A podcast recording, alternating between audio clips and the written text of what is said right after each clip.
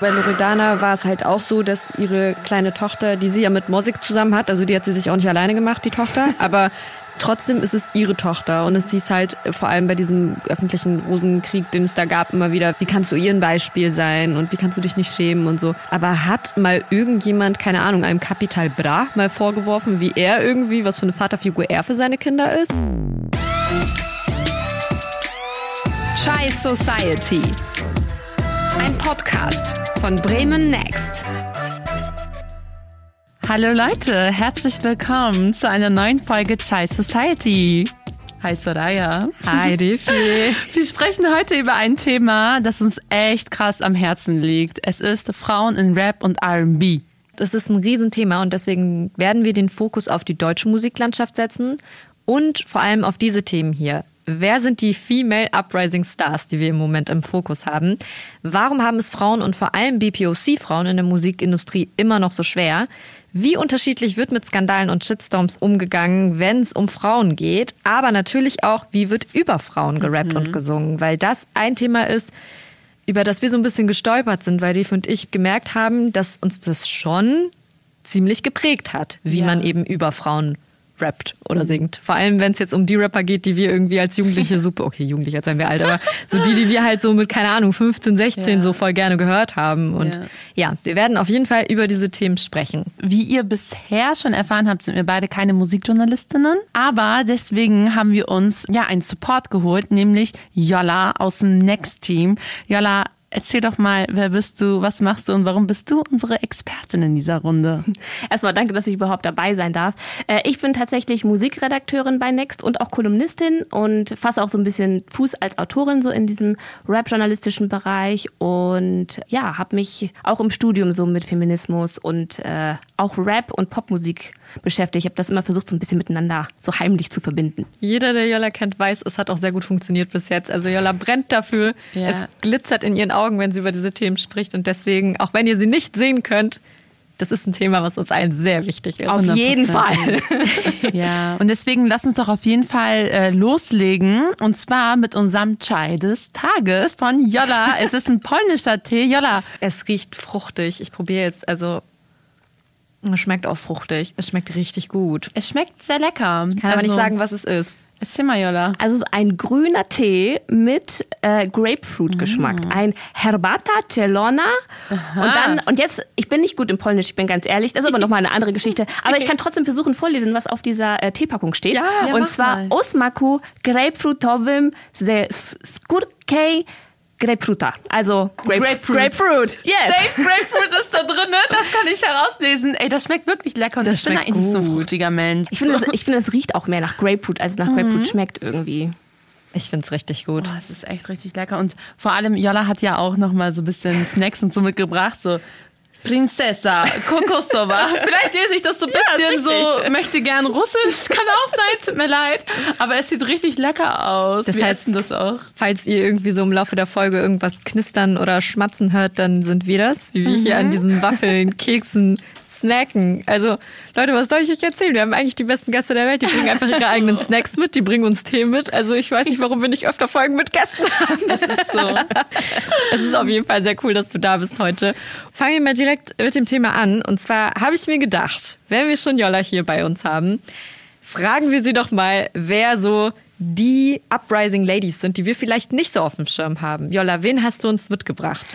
Ich konnte mich erst gar nicht entscheiden. Ich habe ja vorher sogar noch gefragt, so wie viele darf ich denn überhaupt zeigen? Weil ich einfach gerade in den letzten 2 Wochen habe ich echt wirklich ein paar interessante Künstlerinnen gefunden. Und eine davon ist zum Beispiel Luna Simão. Und das Krasse an ihr ist, wenn man sich die Musik anhört, denkt man so, ey, geile Stimme, richtig schöne R&B. Dann achtet man auf den Song und auf den Text. Und auf einmal ist das Thema Gott mit im Spiel. Also das heißt, es ist so Christian R&B. Und ich bin völlig irgendwie von den Socken gefallen, weil ich das vorher tatsächlich in Deutschland noch nie gehört habe. Oh, so gospelig irgendwie so? Also noch nicht mal das. Ich kann es ja erstmal kurz einspielen. Ja, sehr gerne. Frühling heißt der Track. Du bringst den Frühling in mein Leben. Die Sonne in mein Herz. Okay, und nochmal schön. Ich krieg nicht genug von diesem Lied. Voll. Du musst mir auf jeden Fall gleich den Link schicken, wie ich schön. Ich mach euch eine Playlist fertig, Ladies. Ja, kein Problem. Ehrlich? Nee, also das war echt für mich, da bin ich wirklich drüber gestolpert und es war an einem Samstag, ich habe Wäsche zusammengelegt und höre zwischenzeitlich einfach mal so ein bisschen, ich lasse einfach mal YouTube laufen, was so kommt auf Autoplay und auf einmal kommt das. Und ich dachte so, hä? Voll geil. Und dann kommt halt im Laufe des Songs geht's halt um Gott. Und ich bin halt echt, also ich bin wirklich von allen, also ich habe das noch gar nicht gehört in Deutschland. Also die kann ich auf jeden Fall total empfehlen. Luna Simão. Schön. Das sieht auf Deutsch R&B. Genau. Extrem schön. Ich finde gerade so dieses Spirituelle, ich kann jetzt nur für meinen Freundeskreis sprechen, aber ich habe so ein bisschen das Gefühl, jetzt sind wir so alle in unseren 20ern, Mitte, Ende 20ern, Anfang 30ern. Und ich habe das Gefühl, dass so die ganzen Leute um mich herum so ein bisschen so diese Spiritualität so ein bisschen für sich entdecken. Also so gar nicht mal unbedingt auf einen bestimmten Glauben bezogen, sondern einfach dieses, hey, irgendwo da draußen ist jemand und der passt auf mich auf und ich kann meine Sorgen da in seine schützenden oder in ihre schützenden Hände legen und alles hat schon irgendwie seinen Sinn. Also ich habe so ein bisschen das Gefühl, man kommt zurück dahin. Ich wusste auch gar nicht, dass es sowas in Deutschland gibt. Also ich habe von so muslimischen Rappern, Trap-Rappern in UK gehört. Die werden mir auch immer wieder gezeigt. Und die machen das auch so, dass es sehr subtil ist. Du merkst es nicht richtig. Es ist halt Trap, aber ohne die Beleidigungen so, sondern da kommt einfach so ein Dua. So ein Dua, wirklich so eine Stelle aus dem Koran kommt dann so raus und denkst du dir so, okay, krass. Aber es hört sich gar nicht so scheiße an. Aber das, was du gerade gezeigt hast, Jola, das fand ich richtig, richtig schön, weil das ist dann auch so nicht einer Religion zugeschrieben, sondern du bringst den Frühling in mein Leben und so weiter. Das kann ja alles Mögliche sein. Genau, und das ist halt das ist auch, glaube ich, so ein bisschen der Trick bei ihr, dass sie die Songs, die klingen im ersten Moment so wie ein Love-Song. Und dann ist es aber sozusagen die Liebe zu Gott, die sie durch diese Songs irgendwie repräsentiert. Und das fand ich halt einfach, also, ne, ich fand es halt einfach spannend. Ob man jetzt gläubig ist oder nicht, ist ja nochmal ein anderes Thema. Aber das so einfach mal so zu beobachten, dass es das auch gibt, ist halt geil. Ja. Extrem schön, extrem schön. Ich habe gerade nebenbei gegoogelt, sie ist auch 25, also sie ist bestimmt auch auf diesem Trip wie meine ganzen Freunde. Nein, sehr schön. Aber ich habe noch einen, ne? Also diese Künstlerin ist mir aufgefallen, weil sie halt auf Französisch und Deutsch rappt. Baby Joy heißt die und für mich, also den Song, den ich gleich zeige, En deux trois heißt der, also 1, 2, 3 und der macht für mich total gut sichtbar, dass die Sprachen, also die deutsche Sprache und die französische Sprache, nicht nur natürlich unterschiedlich sind, aber auch was anderes mit der Stimme machen. Und dementsprechend hat das für mich zu denken gegeben, dass die deutsche Sprache, auch was deutsche Rap und deutsche R&B angeht, halt auch durch die ganzen Konsonanten auch sehr vorbelastet ist. Also, klingt anders, ich zeig's euch jetzt einfach mal. 1, 2, 3, 5, 6, 7 chansons regard qui vient se poser sur moi, mais à coup de pas, je parlais pas. Und ich sag 1, 2, 3, 2, 3, 4, guck, es geht weiter. Extrem lässig. Extrem lässig. Wirklich schön. Und ich fand's halt, also dieser sprachliche Vergleich, en deux, trois, und dann geht sie rein mit 1, 2, 3. Und das klingt halt direkt anders und ihre Stimme ist direkt anders, die kommt ganz anders zur Geltung. Also sozusagen da vielleicht auch nochmal, vielleicht für später auch nochmal so als kleiner Hinweis, deutsche Sprache und Rap und was, ne, welche Möglichkeiten hat vielleicht auch die Sprache. Ne? Das ist wirklich schön. Das erinnert mich daran, dass deutscher R&B, also diese ganzen Lieder, die du gerade gezeigt hast, die sind ja alle richtig, richtig krass. Ne? Die sind alle richtig schön einfach. Und ich habe mein Interview mit Berkan gehabt vor ein paar Jahren. Und ich habe damals zu ihm halt gesagt, dass ich deutschen R&B, dass ich voll so, das war vor 2,5 Jahren oder so, ist schon echt lange her, fast 3 Jahre. Und dass ich halt so richtiger Fan von deutschen R&B bin. Und er meinte so, nee, zu viele Gefühle auf Deutsch, das klingt nicht so geil, ist nicht so, das klingt immer so kitschig irgendwie. Ne? Aber man merkt halt, dass in den letzten Jahren so viele junge KünstlerInnen in Deutschland und vor allem Frauen es einfach hinbekommen haben, diesen Kitsch rauszunehmen aus dem deutschen R&B und einfach nur das eben, wie wir schon gesagt haben, so richtig lässig zu machen. Und gerade das ist aber auch trotzdem nochmal so ein Beispiel gewesen, was du gezeigt hast, dass es auf Französisch halt immer geiler klingt. So, ne? Du kannst auf Französisch Mütter beleidigen. Es klingt einfach wunderschön so. Und das ist halt, wir haben halt nicht die leichteste Sprache für so smoothe Musik. Und trotzdem kriegen es unsere Künstlerinnen hin, das Beste draus zu machen so. Genau, es fehlt da nur noch ein bisschen so die Aufmerksamkeit, weil gerade wenn es gesungen ist und wenn es gerappt ist, ist es manchmal, macht es gefühlt anscheinend in der Wahrnehmung von den Konsumenten schon noch irgendwie noch einen Unterschied.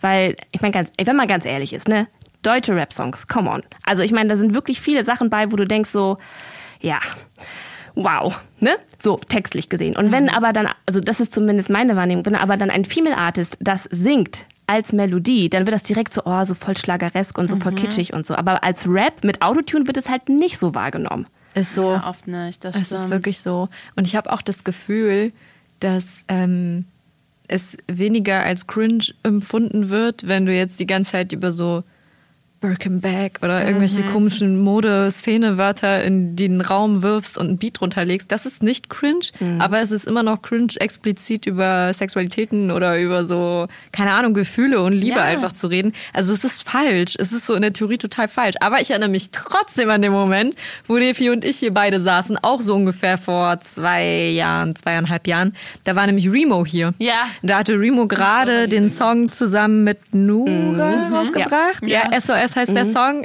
Ja, auf jeden Fall ein sehr sexy Song.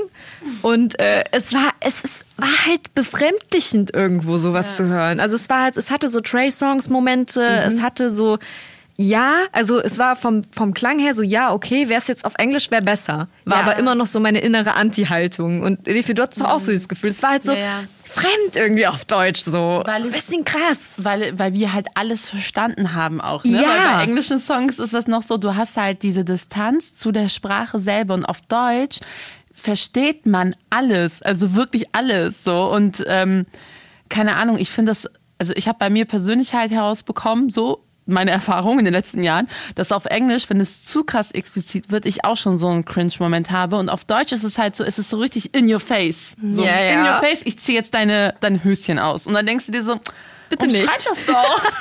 Was ist das? So, weißt du, deswegen. Ja, ich verstehe. Ja, aber die Frage ist doch eher, warum das ein Problem ist. Also mir fällt dazu gerade ein, dass tatsächlich am 6. Januar, das habe ich mir nämlich extra gescreenshottet, die Künstlerin Laila, nämlich auch in so einer Fragerunde, da ging es darum, also die Frage war, du mochtest die Puls-Musikreportage über dich und dann schrieb sie True, war sweet, fand's nur lustig, dass ich Sexualkunde für Deutschrap, in Anführungsstrichen, hatte, da so smooth nicht mal draußen war und dachte mir so, oh, wartet mal ab. Und dann schrieb sie aber noch unten, Deutschland ist sehr sensibel, was das Thema Sex angeht. Und dann ist halt die Frage, also die Frage ist, warum ist es so? Warum ist es so schwierig und so cringe für uns, in Deutsch oder auf Deutsch über Sex zu sprechen? Weil das ist ja eigentlich das Thema. So, weißt du, was ich meine? Also warum? Und ich meine R&B auch, also so R&B, bei R&B ist es so, dass der Sexy Talk ist einfach Alleinstellungsmerkmal. Das gehört dazu. Das war damals schon so, weil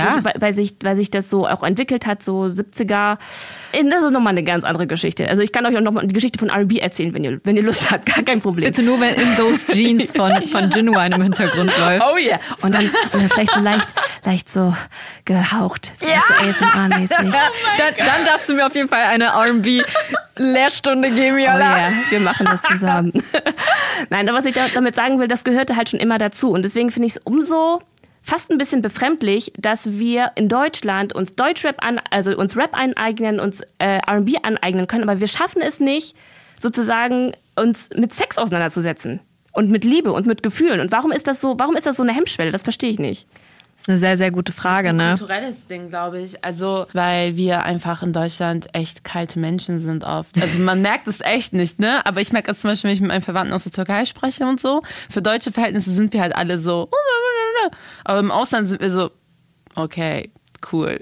Ich weiß es nicht. Also, gerade Gefühle und sowas. Wir haben ja auch in der Folge, wo wir über Sprache sprechen, darüber gesprochen, dass wir Gefühle oder Emotionen, Soraya auf Spanisch, ich auf Türkisch zum Beispiel.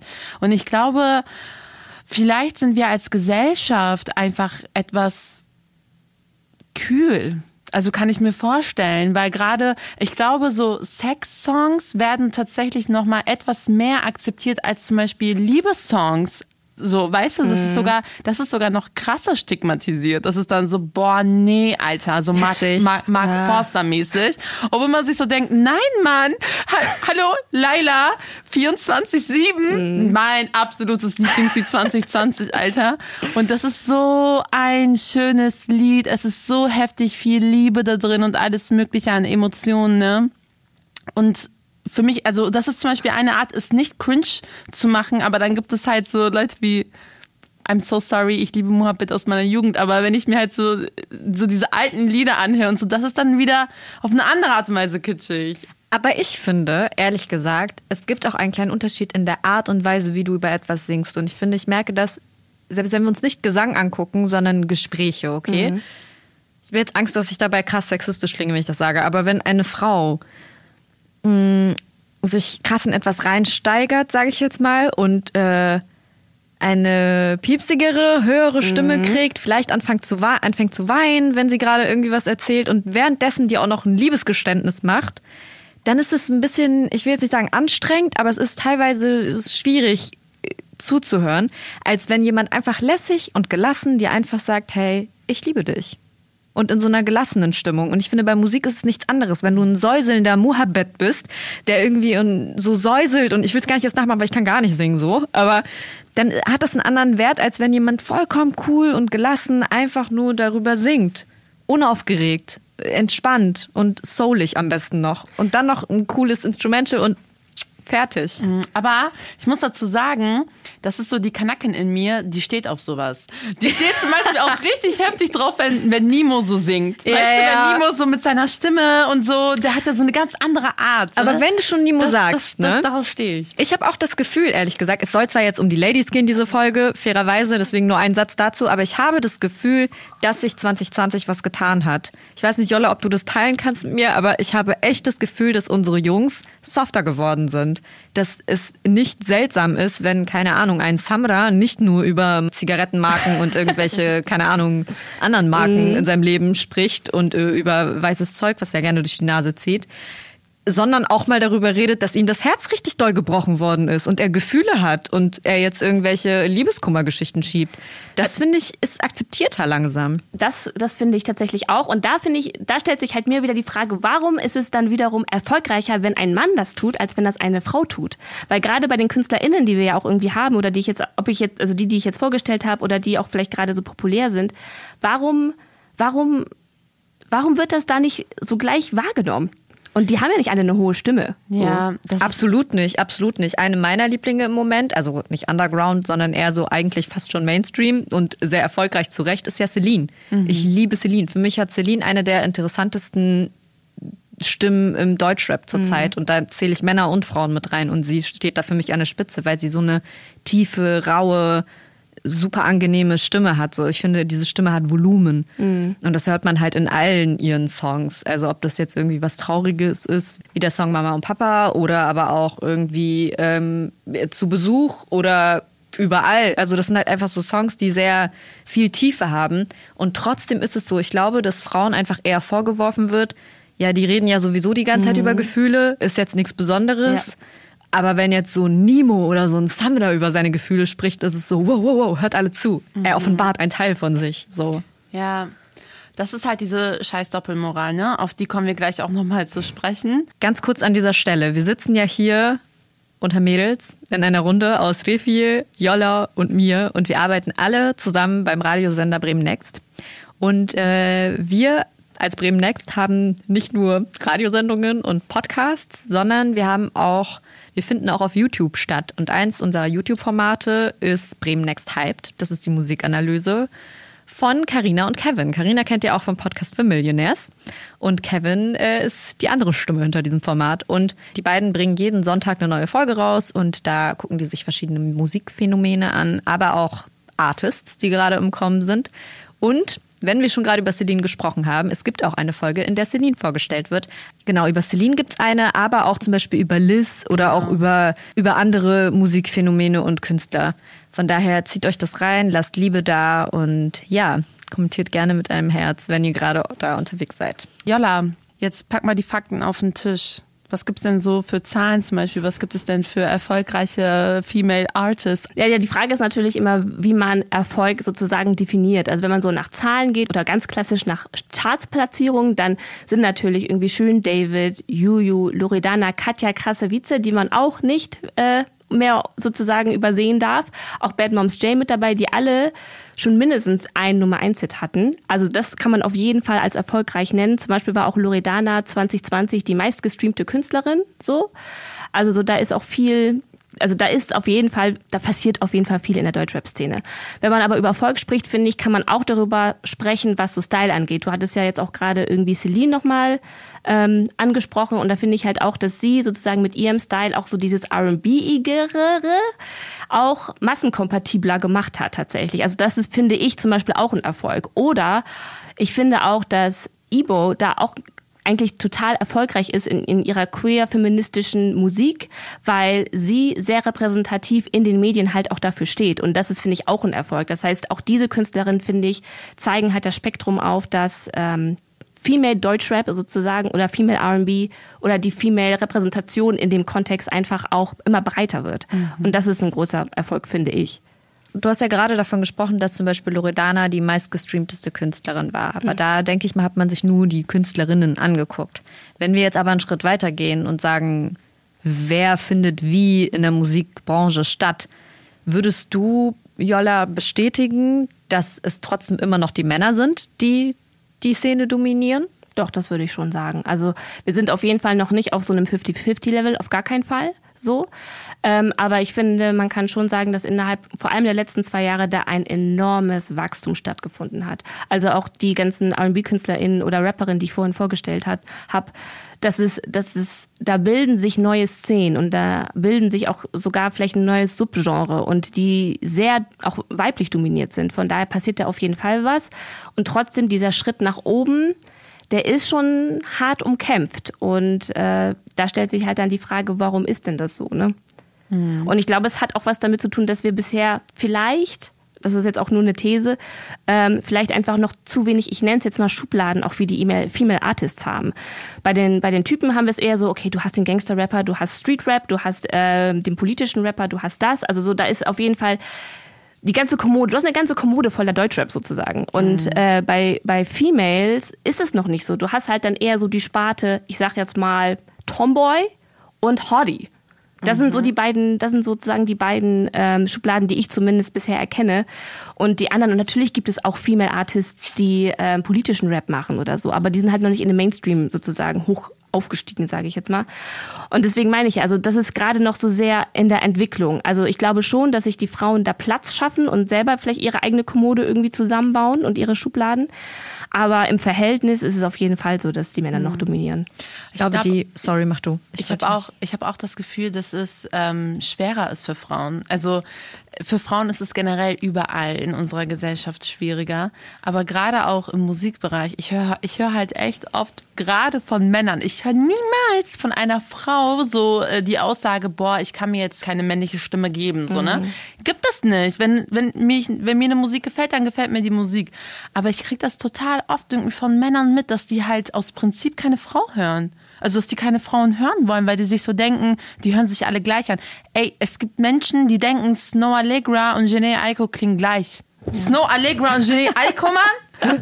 Ja. Und das ist halt so das Ding, weil gerade, glaube ich, gerade im Deutschrap ist es halt sehr männlich dominiert, auch so mit der ZuhörerInnenschaft. Und dann, wenn man irgendwie versucht, so im Hip-Hop-Bereich, sei es jetzt R&B oder eben Rap als Frau durchzustarten, kann ich mir vorstellen, ist es halt schwieriger, weil du dann ja auch immer so verglichen wirst, ne, mit dem männlichen Counterpart so. Und außerdem, wir müssen uns einfach nur Kommentare angucken unter irgendwelchen Videos und dann sehen wir ja, wie die ganzen kommentieren, die ganzen YouTube-Nutzer. Ja, vor allem, also ich finde da auch zum Beispiel Loredana ein sehr interessantes Beispiel, weil die natürlich mit der Betrugsgeschichte da ganz vielen Menschen, also das war auch eine scheiß Sache, die sie da gemacht hat. Damit ist sie vielen auf die Füße getreten, aber da habe ich das Gefühl, dass da die, ich sag jetzt mal, die Rap-Szene sehr viel nachtragender ist als zum Beispiel bei einem Jamule, der jetzt ja auch neue Sachen rausgebracht hat, also ich habe halt tatsächlich gestern nochmal so geguckt, wie da so die YouTube-Kommentare da so sind, ne, und wie dann so die Reaktionen und da hat ist sich beruhigt, ne? Total. Auf jeden Fall. Wir werden auch gleich nochmal ausführlich über Shitstorms sprechen, aber noch ganz kurz zu der schönen Metapher, die du gerade genannt hast, Jola, und zwar mit diesen Schubladen. Ich habe so ein bisschen das Gefühl, dass gerade die weibliche Gesellschaft, also dass wir Frauen gerade erst bereit werden für dieses Möbelstück, was die Künstlerinnen sich gerade zusammenbasteln. Was ich damit sagen will, ist, ich habe das Gefühl, dass Eine Künstlerin, die selbstbestimmt über ihre Sexualität spricht, über Liebe spricht oder sogar über Gott singt, was auch immer. Es wird gerade erst okay. Und vor allem, was du gesagt hast zu dem Thema, entweder bist du halt sexy oder du bist halt super, ich möchte auf gar keinen Fall sexy sein. Du kannst nicht einfach nur stattfinden. Also du bist immer auch ein sexuelles Wesen. Also es ist halt einfach Fakt, dass auf deine Klamotten geguckt wird, auf deinen Style, auf deine Art und Weise, wie du dich schminkst, ob du dich schminkst, wie du stattfindest. Und das ist halt, das sind Probleme, die haben Männer nicht. Die haben Künstler einfach nicht. Das heißt, es gibt einfach so einen Unterschied, der thematisiert werden muss. Und das ist einfach eine Hürde, die wahrscheinlich auch noch sehr lange da sein wird. Aber ich habe immer das Gefühl, wenn wir Frauen untereinander teilweise gar nicht mal bereit sind für Frauen, die selbstbestimmt über sich und ihre Sexualität reden, wie können wir dann erwarten, dass andere das sind? Also ich versuche dann immer so den Wandel in einem selber auch zu sehen. Und ich finde, da tut sich was im positiven Sinne. Ja, es muss ja auch generell nicht nur um Sexualität sein, ne? Zum Beispiel eine Rola, die macht das ja auch schon seit Jahren. Die ist ja knapp seit, ich glaube, seit 10 Jahren fast schon irgendwie dabei. Auch sehr underrated. Also ich finde extrem underrated. Rola hat auf jeden Fall nicht den Erfolg, den sie sich verdient. Ja. Sie hat Erfolg, aber sie ist nicht da, wo sie stehen sollte. Mehr. Und sie ist ja gerade in diesem Mittelding, was du gerade beschrieben hast, weil ich persönlich finde, das ist auch so ein richtiges Unding, dass man entweder diese femme fatale ist, die die ganze Zeit nur über sexualisierte Themen spricht und die sich dann so komplett so hingeben muss, oder du bist halt komplett dieser Tomboy, so wie Loredana das ja auch gerade macht. So. Und Rola ist halt so etwas dazwischen. Sie singt über Liebe, sie singt über Emotionen, sie singt halt darüber, was sie halt so gerade gerne macht. Überhaupt nicht irgendwie so übersexualisiert. Am Ende weiß man aber, dass diese beiden Schubladen, von denen Jola gesprochen hat, diejenigen sind, die am Ende Cash bringen. Ja, die lassen sich vermarkten, klar. Genau, und das ist halt so das Traurige, weil ich möchte viel mehr Schubladen haben. Also ich möchte nicht nur das haben, und Frauen singen ja auch über andere Dinge, sei es über Gott, was sehr schön ist, aber ich möchte nicht nur irgendwie, dass Frauen ihr Recht haben, weil sie jetzt total feministisch irgendwie ihre Brüste in die Kamera halten. Nein, die sollen auch erfolgreich sein, wenn sie ganz so, was heißt normal? Normal jetzt mal in Wenn sie einfach nur singen. Wenn sie einfach nur singen. Digga, sie singt über Tomatensauce. Gib ihr die so eine Tomatensauce.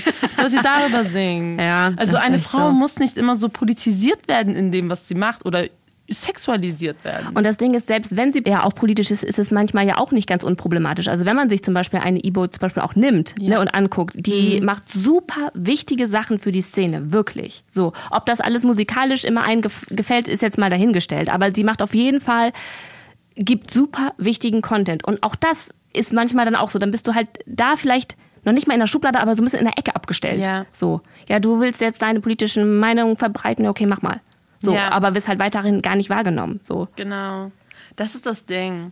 Und ein Punkt, wenn man schon über diese Doppeldeutigkeit oder Doppelmoral hier spricht, ist halt auch so, dass von Frauen diese 100%iges Talent, also du musst als Frau so ein krasses Talent sein, dass du überhaupt das Recht hast, da zu stehen. Als Mann darfst du mittelmäßig sein, bist genau dasselbe rappen, was auch 50 andere vor dir rappen oder singen. Aber als Frau musst du bahnbrechend sein. Da musst du richtig krass sein, was machen, was andere nicht gemacht haben. Und du musst auch eine weiße Weste haben, wo wir wieder bei den Shitstorms wären. Weil das ist echt schwierig gewesen die letzten Jahre. Also ich will jetzt nicht sagen, Shitstorms gibt's erst seit 3 Jahren, aber ich habe halt das Gefühl, seit ein paar Jahren nehmen wir zumindest Musik auch in dem Kontext wahr und nicht nur als, hey, ich höre mir den Song an, weil ich finde den irgendwie cool, sondern man erfährt mehr über die Geschichten dahinter und wie überhaupt die ganze Zusammenarbeit zwischen Labels und Produzenten und Künstlern am Ende so stattfindet. Und deswegen, wenn wir gerade schon über Loredana gesprochen haben, Jola, du kannst ja vielleicht mal kurz und knapp zusammenfassen, was damals los war mit diesem Betrugsskandal. Ich glaube, du bist noch am besten im Bilde von uns. Es war wohl so, dass Loredana, diese Frau, für mehrere, ich weiß nicht, 1000, vielleicht sogar 100.000 Franken, Schweizer Franken, übers Ohr gehauen hat. Ich meine, sie hat sich angeblich als Rechtsanwältin ausgegeben und hat dann quasi dieser armen Frau halt Geld aus der Tasche gemopst.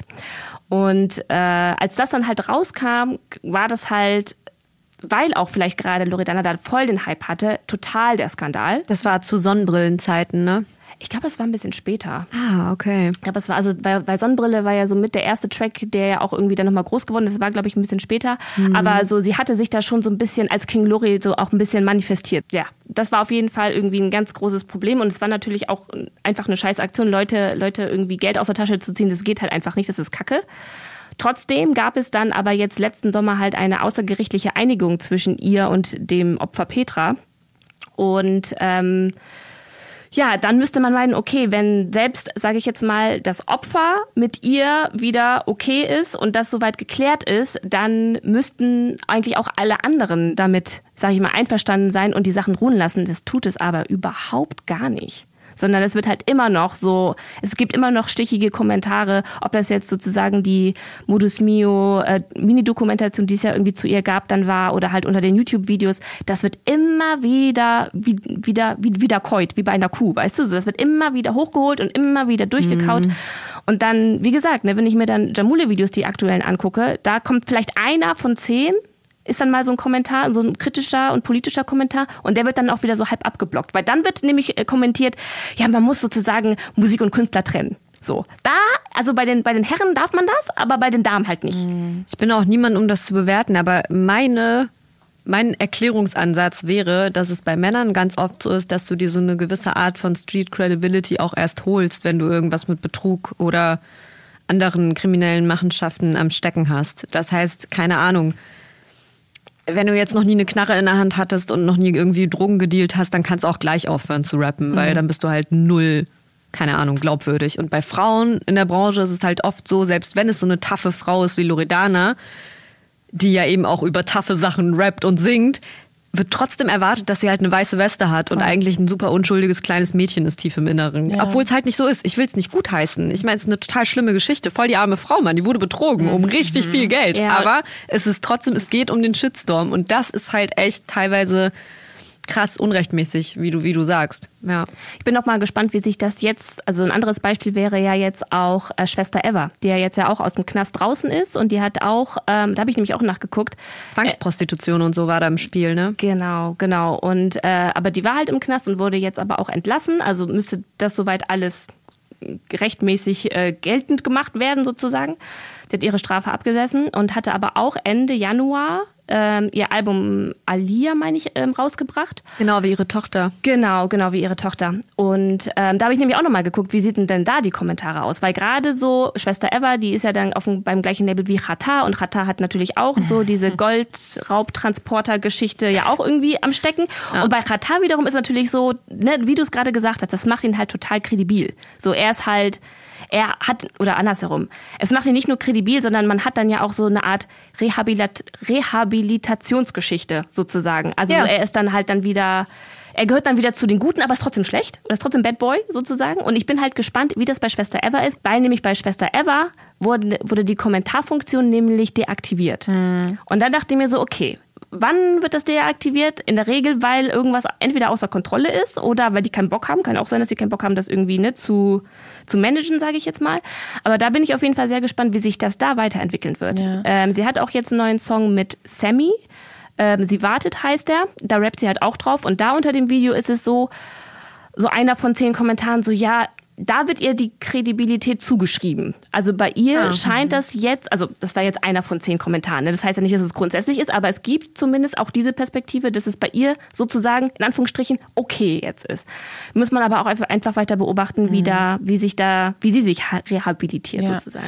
Ich glaube, das Interessante an beiden Namen ist auch, dass sie Mütter sind. Also beides sind ja Mütter und es hat ja auch was damit zu tun, wie man Frauen generell sieht, weil eine Frau ist ja eine potenzielle Mutter und eine Mutter darf ja nichts Schlimmes oder Schlechtes gemacht haben, weil bei Loredana war es ja auch total irgendwie bei den Beleidigungen sehr, sehr intim, sehr persönlich und du bist so eine Mutter, was für eine schlechte Mutter bist du und tralala, dann wurde ihr sofort ihre Mütterlichkeit irgendwie abgesprochen und ich glaube, das ist einfach eine komplettes Erscheinungsbild innerhalb der Kommentare von Misogynie, also vom Frauenhass, so, weil Frauen dürfen auf gar keinen Fall etwas Schlechtes gemacht haben und wenn auf der einen Seite wird ihnen, wie bei zum Beispiel Liz, die ja halt so richtig krass rappt und auch als der weibliche Haftbefehl oder die weibliche Haftbefehl gesehen wird, was ich komplett scheiße finde, wenn man Frauen irgendwie als weibliches Pendant zu XY sieht, komplett bescheuert. Aber ihr wird das halt nicht zugesprochen. Bei ihr wird gesagt, sie tut nur so. Mhm. Aber dann macht eine Frau das wirklich und auf einmal ist es so, was?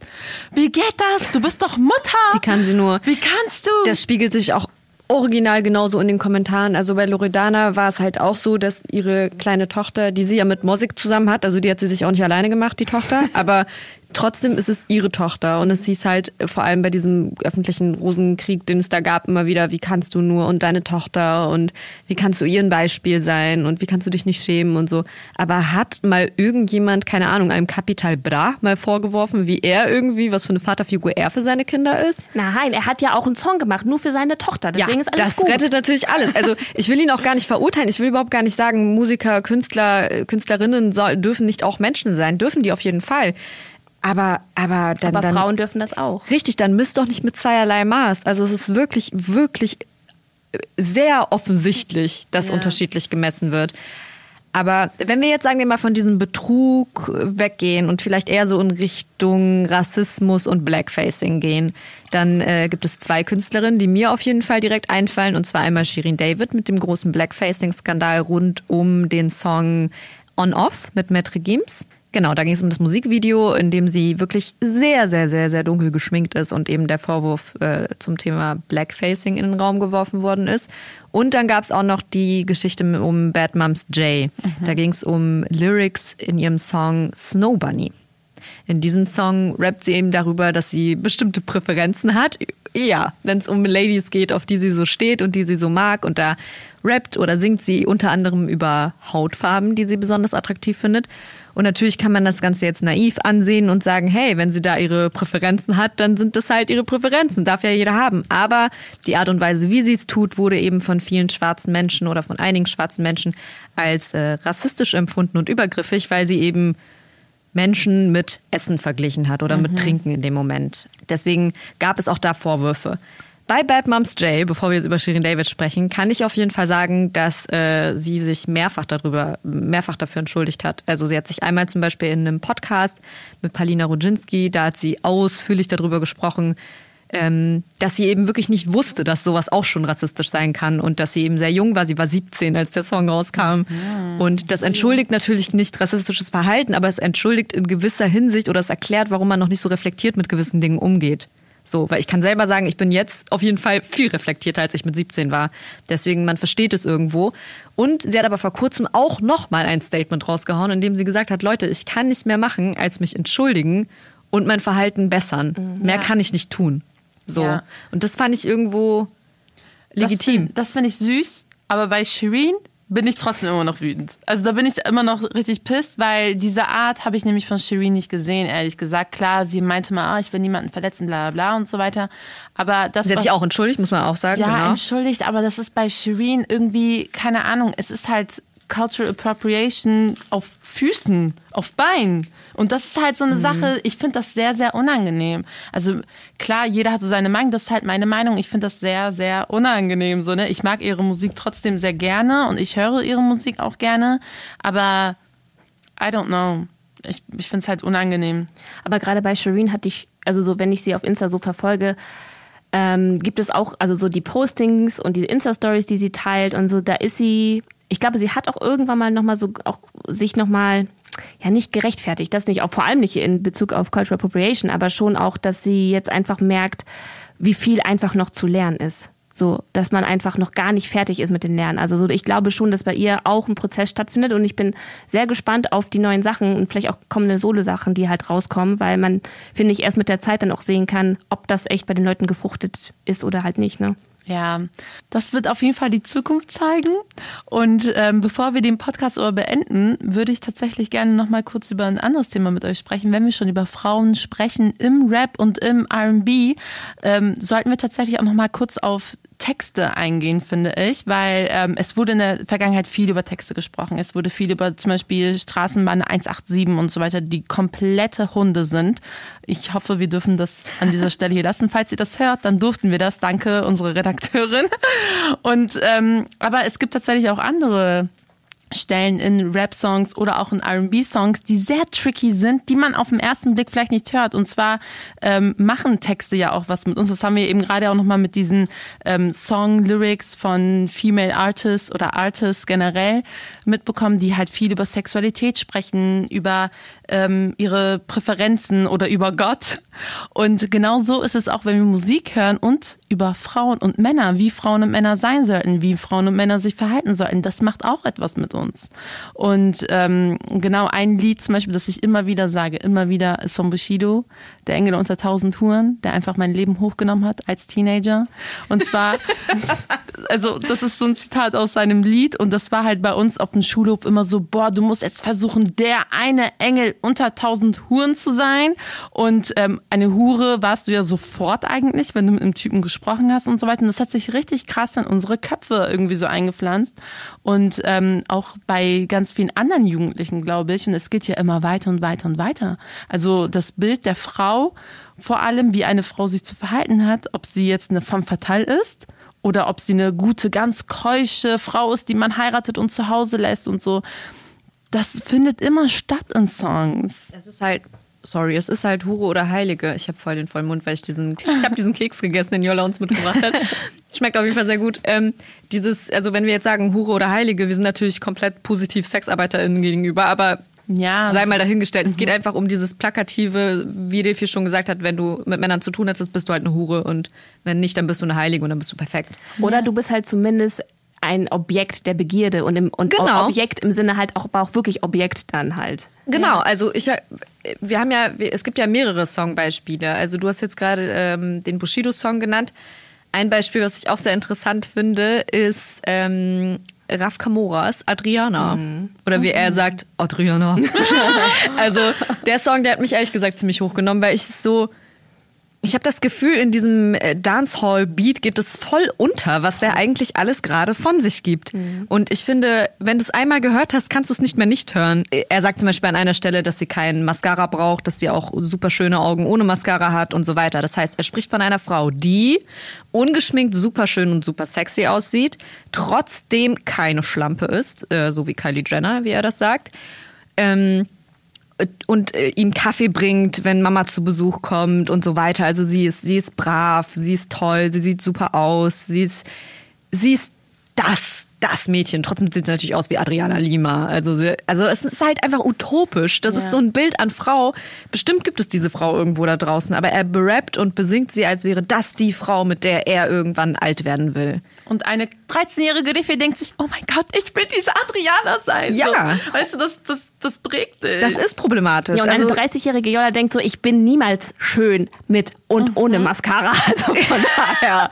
Oh Mann. Aber das ist das halt. Also vielleicht bestimmt gibt es jetzt Leute, die das lächerlich finden und sagen, ja, man kann auch alles überinterpretieren. Aber nein, es macht einen Unterschied. Natürlich. Es prägt Frauen so, so doll. 100%ig. Oder was ich auch extrem, extrem schwierig finde, sind zum Beispiel solche Song-Lyrics wie von Azet und so weiter. Azet und Durata Dora, obwohl ich liebe Durata Dora. Welcher Song ist das? Das ist Lass los. Und zwar singen die beiden da, also Durata ist dann die Frau und Azet ist halt der Mann. Und er sagt so, hey, ich tick Drogen und ich bin so schlecht für dich, lass los. Und sie sagt auf der anderen Seite, nein, ich mach das Beste aus dir, ich lass nicht los. Und was sagt dieser Song? Dein Typ kann draußen auf der Straße Drogen verticken, er kann scheiße zu dir sein, er kann alles mögliche an Kriminalität machen. Und wenn du eine gute Frau bist, bleibst du an seiner Seite.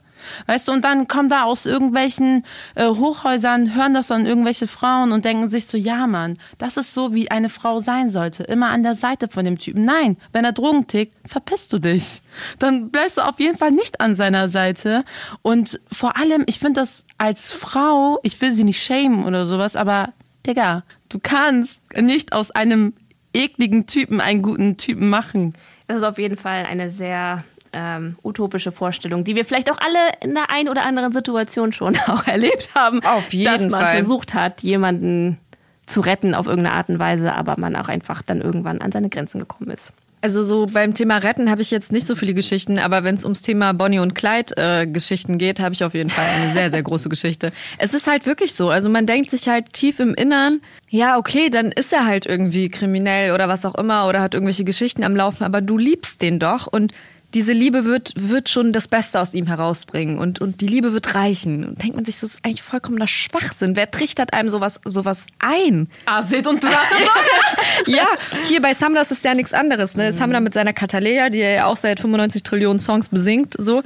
Ich weiß nicht, ob er sie hat oder ob er sich diese Frau wünscht oder was auch immer, aber das ist ja auch eine Frau, die so, ne, die ja, hat es auch richtig faustdick hinter den Ohren und so, ist bestimmt auch irgendwie kriminell was zu tun. Aber ja, es ist halt seine Kataleja. Ganz schwierig. Und sie steht ihm immer zur Seite. Ja. Ja, ein anderes Beispiel, was mir noch so eingefallen ist halt von Rin, der Track Monica Bellucci. Mm. Ja. Und da geht es ja aber eigentlich darum, dass er ja eigentlich über jemanden singt und sie ja eigentlich nur beschreibt. Also so nehme ich es zumindest wahr. Also so er beschreibt einfach ein Mädchen, was einfach so ein bisschen fertig ist mit der Welt und ja, also das ist irgendwie nochmal, das ist, finde ich, nochmal ein anderer Angang, so dass da jetzt nicht irgendwie, also ich habe nicht das Gefühl, dass er sie jetzt irgendwie so einvernehmt oder irgendwie verurteilt oder besonders feiert dafür, dass sie jetzt irgendwie so ein abgefuckter Junkie ist. Aber er stellt, finde ich, relativ nüchtern so eine Lebensrealität dar. Und das finde ich nochmal, vielleicht, ob es jetzt ein gutes Beispiel ist jetzt in einem Drogenkontext, weiß ich nicht. Aber das ist nochmal ein anderer Angang auf jeden Fall. Ein Song, der mir auch aufgefallen ist zum Beispiel Lonely von Bausa. Ich will jetzt nichts Falsches sagen. Jola, hilf mir. Von Bausa, Mixo und McCloud. Ja, genau, genau. Wer singt diese Hook?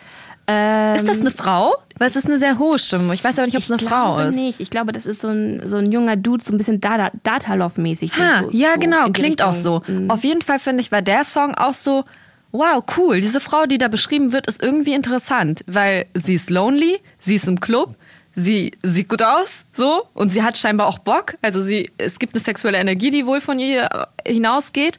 Aber sie wird halt nicht angebaggert, weil die Jungs sich auch irgendwie nicht trauen. Und ich finde, das ist voll das interessante Bild. Also über so eine Frau habe ich bisher noch keine Mainstream-Rap- oder R&B-Songs gehört. Das war irgendwie so ein Aha-Moment für mich. Ist auf jeden Fall ein Beispiel. Ein anderes Beispiel, was mir dazu einfällt, wäre zum Beispiel von Reezy, 1+1. Das ist halt auch so genau dieses so aus der Distanz zumindest, dass es betrachten wird. Und er sagt aber, glaube ich, zum Schluss, dass er sie mit nach Hause nimmt. Also so, das ist dann, okay, er hat dann doch wieder gewonnen.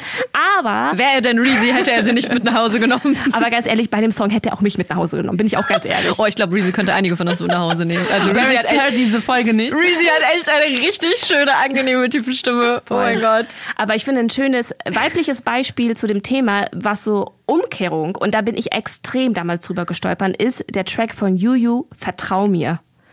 Wo sie einfach über halt einen Mann mit breiten Schultern, den sie sozusagen anschmachtet und ich weiß, wie sie ihn jetzt anbaggern soll. Darum geht es halt in dem Track. Und ich fand das am Anfang total befremdlich irgendwie. Ich fand das total seltsam. Aber jetzt im Nachhinein finde ich das doch irgendwie ganz geil, weil es einfach so eine Art, so eine proaktive Sicht einfach darstellt. Cool. Ja, finde ich auch zum Schluss sehr, sehr schöne Beispiele nochmal. Ja. Also... ihr merkt, es gibt einiges zu tun. Wir sind jetzt nicht irgendwie Mitgestaltende der Musikindustrie und wollen uns auch nicht jetzt das verkaufen, aber wir sind zumindest Leute, die Musik konsumieren und ihr da draußen wahrscheinlich auch. Das heißt, vielleicht ist das mal so ein bisschen irgendwie ein Anreiz auch an uns selber, an euch da draußen, Musik vielleicht auch nochmal anders zu hören und zu überlegen, okay, ist das jetzt vielleicht so richtig, richtig cool, sich nur Musik reinzuziehen von Leuten, die über den Engel oder die Femme Fatale rappen, oder gibt es vielleicht auch mehr da draußen? Das ist auf jeden Fall was Spannendes, was wir heute mitnehmen können. Letzte Frage an dich, Jola.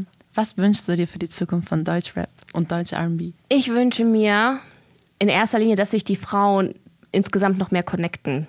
Also ich glaube, also das ist im letzten Jahr vor allem schon ein bisschen mehr passiert, dass dann irgendwie, ich glaube, der Bad Moms Jay dann auch eine Katja irgendwie pusht. Aber ich glaube... ja, Shirin David, auch Bad Moms Jay und Celine und so. Genau, ja. Also das wird mehr, aber das würde ich, also weil das würde, glaube ich, sozusagen der Frauenpower, nenne ich es jetzt einfach mal, richtig gut tun, wenn da einfach noch mehr Kollaboration ist das Wort, zustande kommen. Wie zum Beispiel ja auch bei Loredana und Juju. Der Track war ja auch der Track 2020 des Jahres, so der meistgestreamte Song. Und ich glaube, dass da ist auf jeden Fall noch super viel Potenzial. Also das wünsche ich mir auf jeden Fall, dass die Mädels mehr zusammenhalten und gerade auch bei R&B, dass sich die Leute, auch die sich mehr connecten und auch eine Szene wirklich gemeinsam sichtbar wird. Das hast du sehr, sehr schön gesagt. Sehr, sehr schön. Ich finde auch, dass du das letzte Wort haben solltest. Also, Liv und ich sagen einfach nur noch Danke. Und wir sagen natürlich dass es in 2 Wochen wieder eine neue Folge Chai gibt, dass ihr uns sehr, sehr gerne auf iTunes bewerten könnt, wenn ihr das denn wollt. Und ihr hört uns natürlich wie immer auch in der ARD-Audiothek. Da hört ihr aber nicht nur uns, sondern ihr hört auch unseren Hörtipp der Woche. Und zwar passenderweise, weil wir heute über Musik gesprochen haben, findet ihr dort die Puls-Musikanalyse. Vielleicht kennt ihr die YouTube-Videos von Friedel schon ein bisschen länger, aber es gibt mittlerweile auch einen Podcast dazu. Und wenn ich euch eine Folge besonders ans Herz legen soll, dann wäre es die Folge Nummer 4, weil sie einfach thematisch gut passt. Es geht nämlich um Feminismus in der deutschen Musikszene, vor allem im Rap und R&B. Also hört euch das auf jeden Fall an, wenn ihr Lust habt. Und wir hören uns in 2 Wochen. Bleibt gesund, Leute. Und Jola. Und immer schön Musik hören. Ja. Tschüss. Tschüss. Ciao. Chai Society. Ein Podcast von Bremen Next.